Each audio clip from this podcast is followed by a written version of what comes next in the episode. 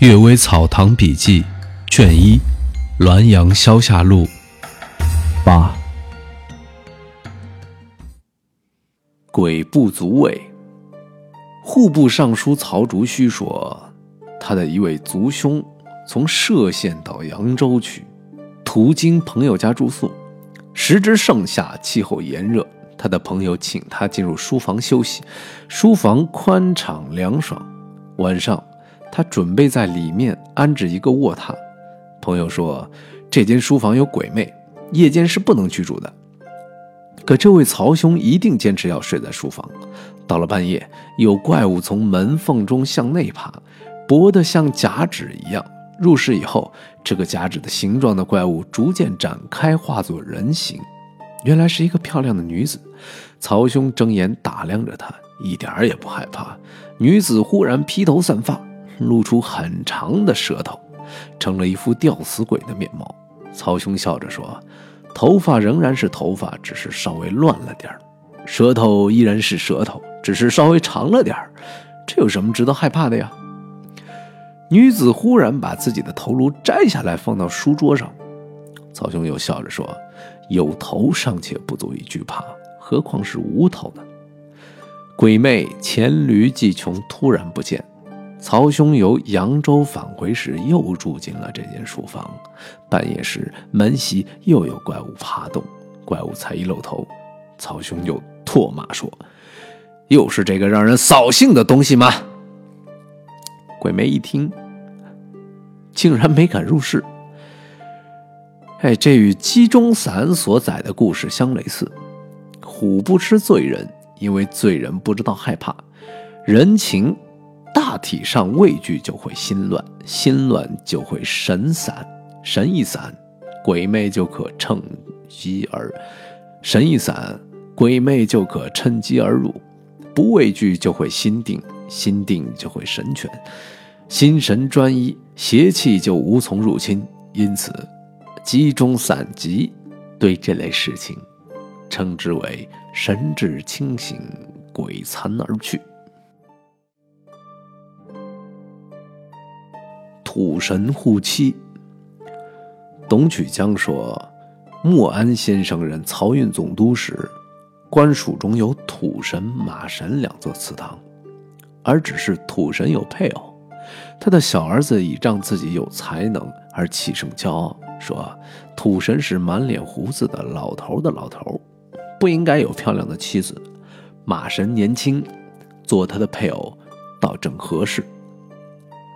于是就把土神妻子的偶像移到了马神祠中。不一会儿，他的小儿子便昏倒不省人事。莫安先生知道了这件事，亲自祷告，把土神的妻子的偶像又搬了回来。他的小儿子这才苏醒了过来。又听说河间学署中的土神也配有女子偶像。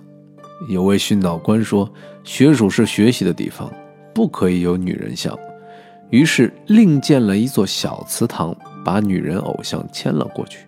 土神便托他的年幼孙子说：“你的理由虽然正当，实际上怀着私心，你只是打算扩充你的住宅罢了。我是不服呀。”训导正侃侃地大谈其古礼，突然被土神说中了心思，非常害怕，一直到任期结束也没敢住在这儿。这两件事儿差不多。有人说，训导千女相还按着一定的礼节来进行，而董子毒神则太过分了，受罚应当更重一些。我认为，董子只不过是年轻狂妄，训导骨子里藏着私心，要为自己谋利，表面上却讲出一套公理，叫人说不出话来。如果土神不揭露他的真正用意，人们还会以为他能够整肃祭典呢。春秋的大旨着重揭露人的内心，凡是苛求动机。由此看，训导受法应当重于动子。搬运术、魔术、戏法之类，大都是以手法快捷取胜。然而，也有用真正搬运术的存在。我小时候在外祖雪峰先生家。见过一个玩魔术的人将一杯酒放在桌上，举手将酒杯一按，酒杯就深陷在桌子里，杯口与桌面齐平。